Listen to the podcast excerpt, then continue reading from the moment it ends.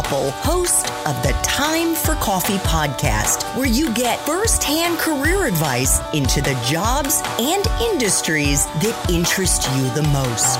And before we start today's show, I have a quick favor to ask you. If you haven't already, I'd be incredibly grateful if you'd give us a rating and a review on iTunes. And if you're like me, you need to do it now because you'll forget later and because it's the best way to help others who may be in search of career advice to find this free resource. So press pause if you haven't done it and do it right now. I'll wait. Thanks so much and enjoy today's show. Hey there, Java junkies. Welcome back to another episode of T for C. If you're interested in breaking into the sales side of the tech industry, then this is the episode for you because my next guest is an admissions coordinator and sales development rep at an education startup called Bullseye and is slated to start a business leadership program at LinkedIn in the summer of 2021. But before I introduce you to David Rosenstein, I want to make sure you've signed up for the Java Junkies Journal. That's time for Coffee's weekly newsletter, and it comes out bright and early on Monday mornings with unique insights into dozens of different industries from the professionals who are actually working in them. Just head over to the Time for Coffee website at time, the number four, coffee.org, and the sign up box is right there.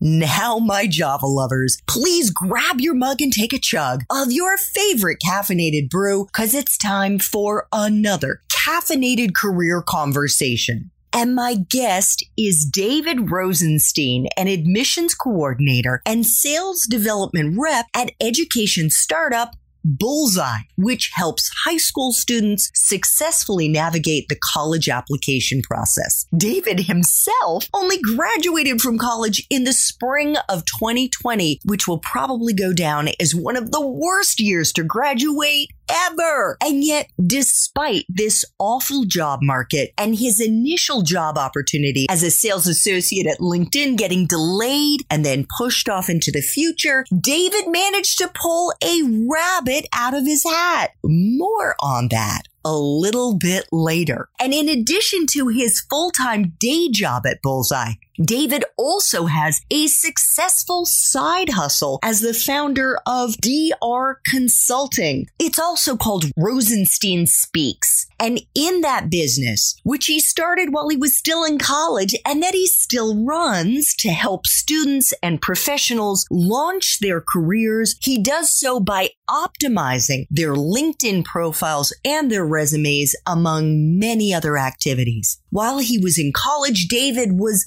laser focused on his extracurricular activities and internships with the goal of building up his brand as a top notch marketer. And by the time he graduated, he was named American Marketing Association National Student Marketer of the Year for his branding and leadership expertise. We are going to be digging into all of that and much more in our main time for coffee interview. So please check out the show notes to see if David's main T for C episode has already dropped. David, welcome to Time for Coffee. Are you caffeinated and ready to go? Andrea, I am caffeinated, and I have to say, I have heard your intros for other guests, and I thought there is no way that she is going to be that outstanding in introducing me. And I was fully blown away. I could not be more excited. Let's do this. well, I want to let you know, David, we are doing this interview. I don't need to tell you. Why am I telling you? We want our listeners to know we are doing this interview on December 1st, 2020. How excited, David, are you going to be to say goodbye to 2020 at the end of this month? I could not be more excited. This has been such a roller coaster. And of course, in 2020, there have been pockets of goodness and excitement that I'm definitely going to be taking into as I'm thinking about how to propel my joy in 2021. But I am so excited to close the door, lock it behind, swallow the key, and never worry about 2020 again. Oh it is going to be in the past. And I think the way that you just described that, not the swallowing the key part, but as as a magician, okay, that's that was the whole reference to the rabbit out of the hat, my friends. David is actually also among his many talents a magician, something he started when he was three. We'll get into it in the main time for coffee interview. But what really jumped out at me, David, in what you just said was the fact that yes, it was a roller coaster, but there were also pockets of joy. And as somebody who has let's just put it out there 30 plus years on you, David, I can say that is a microcosm of what life is like. And so we all need to find those pockets of joy, even in the middle of a shitstorm like the coronavirus 2020 that we all just experienced. Do you agree, David? I more than agree, Andrea. okay. So let us jump into our 10 espresso shots. These are the 10 questions to help our young listeners listeners learn more about how to break into your industry, which we are framing as the sales side of the technology industry, specifically educational technology, also known as ed tech. Does that work for you? That works for me. Let's do it. so, David, what are the entry level jobs that are available to our young listeners who are eager to break into this industry? There are a few different types of jobs for anyone who's interested in breaking into the account, the sales side of the tech industry. The ones that jump out at me most are the ones that have the two words in them either coordinator as a suffix so, sales coordinator and marketing coordinator. This might be a little bit more of an unstructured role if it's more of a hybrid. You may have more responsibilities under your umbrella. The other title that jumps out at me, though, is sales development representative or business development representative. The acronyms commonly associated with these, SDR and BDR, when I see those at a company, I associate those with structure. And there is a clear program to have an SDR, you typically have someone who has experience in the field. So you might not just be doing all sales roles. You're going to be very, very focused on sales development or business development, which is the perfect entry point into the tech industry. So that's super interesting to me because I recently interviewed someone who I found on LinkedIn, a really cool guy, and his episode just dropped yesterday, Justin Welsh, who's in the SaaS space, software as a service, which is on the cloud. It's, I know you know what this is, but in case our listeners don't. And he was the first one to use that acronym, the sales development representative. Did I say that right? You nailed it. Okay, SDR. Is that kind of a new thing? And when you said there's more structure to it, are you saying that when you see that, that is telegraphing to you as an aspiring job seeker that that company gets it and that there will be more of like a training program associated with it? So, yes, any company can say they're looking for a sales development representative, but I would say this is sort of the first flag, which would me as a job seeker signal to go deeper and to ask follow up questions, such as if you see a role has an SDR, typically they're looking for someone with either one to two years of experience or your campus leadership experience or anything else that you've done may actually qualify you. A lot of times, sales development representatives are sought after because they work really hard and really long hours. And so, if you are interviewing for an SDR role, one of the big questions that you want to ask is one, who are the other SDRs? How many are on this team? Am I going to be in it alone or am I a part of a program? And then two, what's the background of your manager? Have you managed SDRs before? And more often than not in the tech industry, you're going to be getting, especially if you're interested in the larger companies, you're going to get someone who's been doing this, not just managing people as their own rodeo, but used to do the job themselves. Oh my God. Amazing, amazing advice. And honestly, asking about your manager's experience is a super important question, no matter what industry you go into. And of course, you're going to do your prep ahead of time and you're going to have looked at their profile on LinkedIn. You're going to have done your own investigative kind of advance work, but knowing how hands on they're going to be and what kind of professional development they will be doing with you is a super important question to ask. Okay, David, what is a useful hard and soft skill that you've looked for over the years, especially when you were on campus at the University of Maryland, in the young people that the other students that you would team up with. I'm not sure if saying hired them is the right verb to use, but you tell me. Yeah, it's interesting because for me, when I was in my leadership roles, I found that the best way to prepare for my own interviews was actually doing interviews in the roles I had. So I would be speaking with 20, 30 students to recruit for a specialized pool of positions. And in that role, I would see students who would tell stories and who would flounder in the basic questions like, tell me about yourself, or wouldn't have any questions at the end of the interview. And I would take bits and pieces from all of the successes and maybe the falling points of the students I worked with, And that would just propel my own interview skills forward. And the things that I noticed and the things that I looked for and that are constantly measured when I interview for sales roles, from a soft skill, it's listening skills. When we think about sales, we commonly think about talking, about schmoozing, about presenting. How well can you concisely share and cohesively a piece of information? The reality is, in order to get to that point, you have to be able to uncover what you're talking about. And in sales, asking sharp questions and asking questions that go deeper and maybe keep conversations going may be more important than putting the entire conversation on your shoulders. So listening skills is something that's really important. And then also from a hard skill standpoint, writing. A lot of salespeople underestimate the value that having a really, really well written email or proposal can have. And that's why it's so important, especially throughout the interview process that I've been a part of and also that I've been interviewing students for.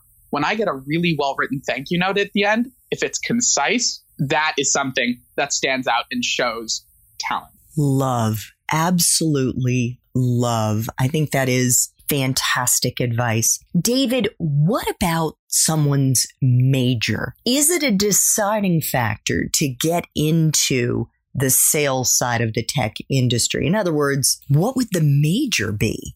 That they would need to have if it matters at all? That's the best question because there are such few programs across the country that offer sales majors they just aren't that plentiful, especially given the amount of roles that exist for salespeople. That's why I work with people who studied history, art, biological sciences. Now, the problem is, and where a lot of students who are interested in breaking into sales may falter, is when they get asked the question, how does biology relate to sales? You have to have a really strong answer because you can draw the bridge. And if you can draw it seamlessly in an interview, you're set that's not going to be a boundary. But how well that bridge is drawn for you, that's going to be based on how confidently you answer in interview questions. Why should you hire me? Because I'm a biology major.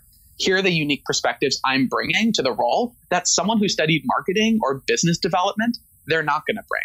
So, no, major is not a gatekeeper. Awesome. And as you were responding there, my brain was going and I was thinking, so what would I say if I was a biology major? How would I make that pitch? And obviously, without knowing this made up person's uh, background, it's hard for me to say. But I would, I would say, and David, just riff with me here because I'm thinking if you have gotten an internship over the summer, if you have worked in other roles, if you've been a bartender, probably not a bartender because you're going to be under 21 or maybe when you were a senior when you were a bartender. But if you have been a server if you worked in an ice cream store if you started your own magic business as a young person what were your extracurriculars? Those may have involved the act of selling something. So you need to think outside your major that's what I would advise our listeners to do. Think about yourself holistically. You're not just what you studied in the classroom. You are the sum total of every experience you've had. Maybe you're the oldest. Maybe you're the youngest. Maybe you're a middle child. Maybe you grew up having to work your way through school. These are all assets. These are all attributes that you can use to sell yourself for these positions. David, over to you. Absolutely. And the reality is, I read a, an article online that was really fascinating that said each and every day, we may be having to persuade someone up to 10 different times. I may be completely botching that number, but the reality is every person has to, in some way, persuade people or show communication skills in a way that's unique to them. If you studied biology, exactly like you're saying, it's not going to be easy and it's not the responsibility of the interviewer to draw that bridge for you. If you do have a unique experience, and I always talked about in my interview skills, not the sales internship that I had. Heck, I was a tour guide. And mm. every single day when I was on campus giving tours and telling people why they should come to University of Maryland, well, that was my sale. But the reality is, if you're working retail, let's say you're a waiter and someone wants a bottle of wine that you don't think is the best, or maybe you're out of it, and you're saying, you know what, I would recommend this because you're ordering this with your meal. Well, that's delivering a customized pitch. And that, in and of itself, is the type of story that's going to make your interview absolutely stand out. A hundred percent. And I'm going to amend what I just said because to your earlier point, David, about the importance of the soft skill of listening, it probably would be more impressive to this interviewer to hear you say how you have exhibited amazing listening skills. And that example that you just gave about the server listening to what his customers ordered and then making a smart suggestion about a better pairing for a bottle of wine is exactly that's like right in that sweet spot. Okay. Thanks. I David. wish that I was a waiter. I always wanted to be one. oh, I have no doubt you would crush it. All right, David, what about a graduate school degree? This is less so, of course, for the entry level positions and much more so for somebody who wants to succeed, wants to get into the C suite of the sales side of the tech industry, or maybe just run a tech company at some point. Do you think, from your experience, that it's essential to have a grad school degree? And if it is, what are the ones that you think would be most useful to get? It is an incredibly complicated question because, like any question, we are given the context of the environments that we've been raised in. And for me, the environments that I've been immersed in have been two LinkedIn and Bullseye Admissions. When I worked at LinkedIn, Jeff Weiner, who was an unbelievably successful CEO and one of the most inspirational CEOs I've ever worked with, he was very adamant on success and about reaching the level of success that he did with only his undergraduate degree. And not to undermine the bachelor's at all, but to say you can thrive without getting a degree. Now, given he didn't move through the sales side, but also for me at Bullseye Admissions, our founder also didn't get a graduate degree. I think if you are interested in making a leap in sales, maybe a higher jump vertically, or maybe if you're interested in pivoting on the operations side, an MBA would be the degree that I would say wouldn't hurt. But at the same time, if you're succeeding in sales, so much of your success is quantitative and based on your quotas. There are clear numbers that you can point to that other people will see and read, this is how successful you were at the company. Mm. So, because of that, you can get 160%, 180% of your quota, shoot through the ladder vertically, and potentially skyrocket in the tech industry without having to worry about getting more education. Yeah. Fantastic advice, David. What about life experiences? So these are the experiences that we have outside the classroom. What, in your opinion, do you think are the most useful ones for someone to try to cultivate for those of our young listeners who are still in college right now, or maybe they've just graduated like you, who are starting out in this field? I think there are two categories of life experiences that if you can bring them both to the interview, you're set up for gold. And I think one of them is the one that we spoke about shortly ago, a customer service facing role. If you work in a restaurant or if you work in a retail store, I spoke with so many students when I was still an undergraduate who they were looking at their resume saying, you know, I've only worked at American Eagle. Hello, you've worked at American Eagle. You have interacted with dozens of people and customers each and every day you've been on the other side of complaints. And so the idea of communicating, listening, and creating a really positive outcome, that's already one box that you can check. On the other hand, if you're in a role, whether it's a campus leadership role or whether it's a side job, if you don't have a quota or an objective goal that you are trying to meet in your job, create one for yourself. If you can find a job that says, you know, if I can reach this certain benchmark, then I've succeeded, you are going to be so set up for the competitiveness internally that is sales. What I mean by that is, let's say you're recruiting chair for your sorority or fraternity. You might say, okay, we want to get a really high number. We want to get over 100 people. Make that a hard number. Give yourself a quota. Say last year we reached 150. This year, because there's a larger freshman pool to consider, I think we can get 170 and see how well you meet. If you can exceed that number, that is a fantastic story to say in the interviews. If they say, why sales? You can say, I'm a quota crusher. I love that. I'm a quota crusher. I actually, David, just posted on LinkedIn this morning about an audacious goal that I have for 2021. And it was part of a thank you to my LinkedIn followers because I just took another step towards reaching this audacious goal. And first, I'll tell you what the goal is. The goal is ridiculous. It's to reach 500,000 followers on LinkedIn in 2021. Ridiculously huge. But if I don't set that goal, who's going to do it for me? Who's going to do it for me? You have to dream big.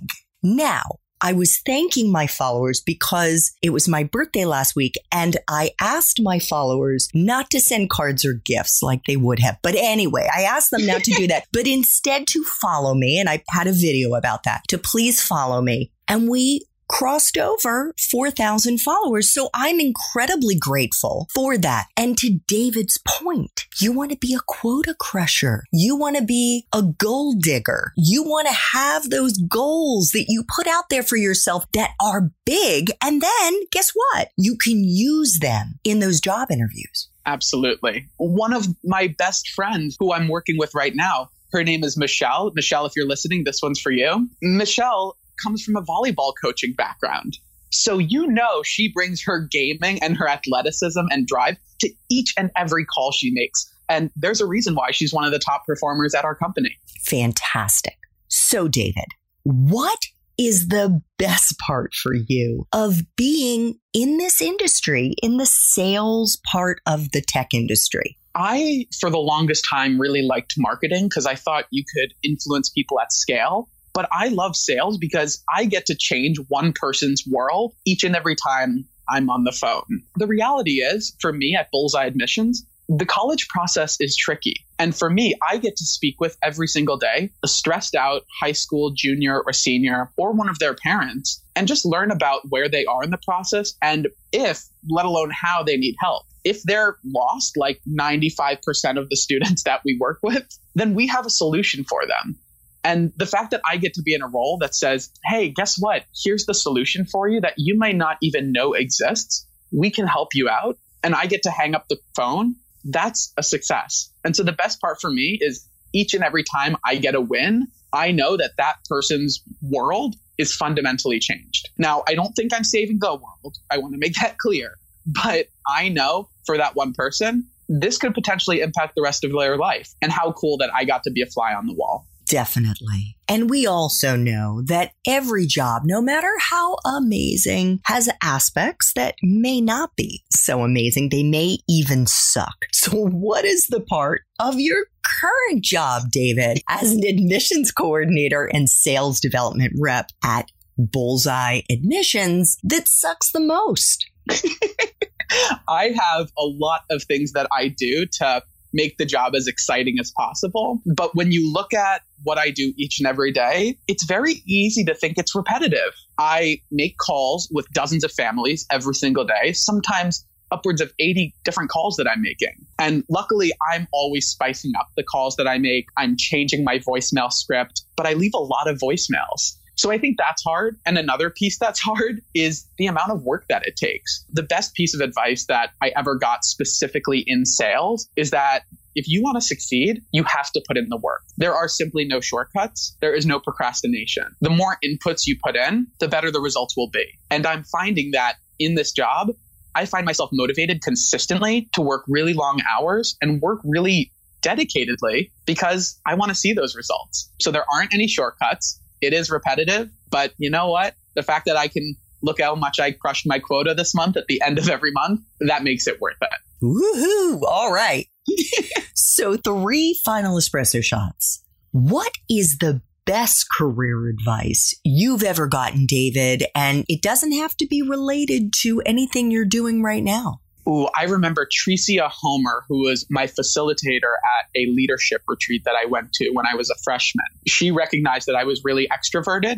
And when we were having a group brainstorm, afterwards, when she was coaching me, she said, speak less. She said, use your voice and your energy to bring out the voices of maybe the more quiet people in the room. Be conscious of your space and speak less. And that has fundamentally changed the way I attend every single meeting, every single group project, and really the way that I approach my entire job. Wow, that is really powerful. Yeah, I I am forever indebted to Tricia Homer. She if you are listening, Tricia, she's the best. Fantastic. Okay, David, what movies, if any, or Netflix, Amazon, Hulu streaming shows, or books do you think accurately depict this profession? Oh, Andrea, I was so excited for this question. And my answer my answer is a little hilarious, but as funny as it is, I have to give a shout out and tip of the hat to Silicon Valley. I have some people who I know in the industry who are actually afraid to watch the show because it is too accurate. And yes, sure, they exaggerate a bunch of different parts of the industry, but there are some parts that are exaggerated just in the right way that it's hilarious. And I'm luckily I'm still naive enough to enjoy it. So I have oh. to give oh. a big shout out to HBO. I know. I actually love Silicon Valley too. It is absolutely hilarious. All right, final espresso shot. What would Java junkies be surprised to learn about your profession, David? Oh, that's the best because I was surprised to learn this about it too. Sales is not always sleazy. okay.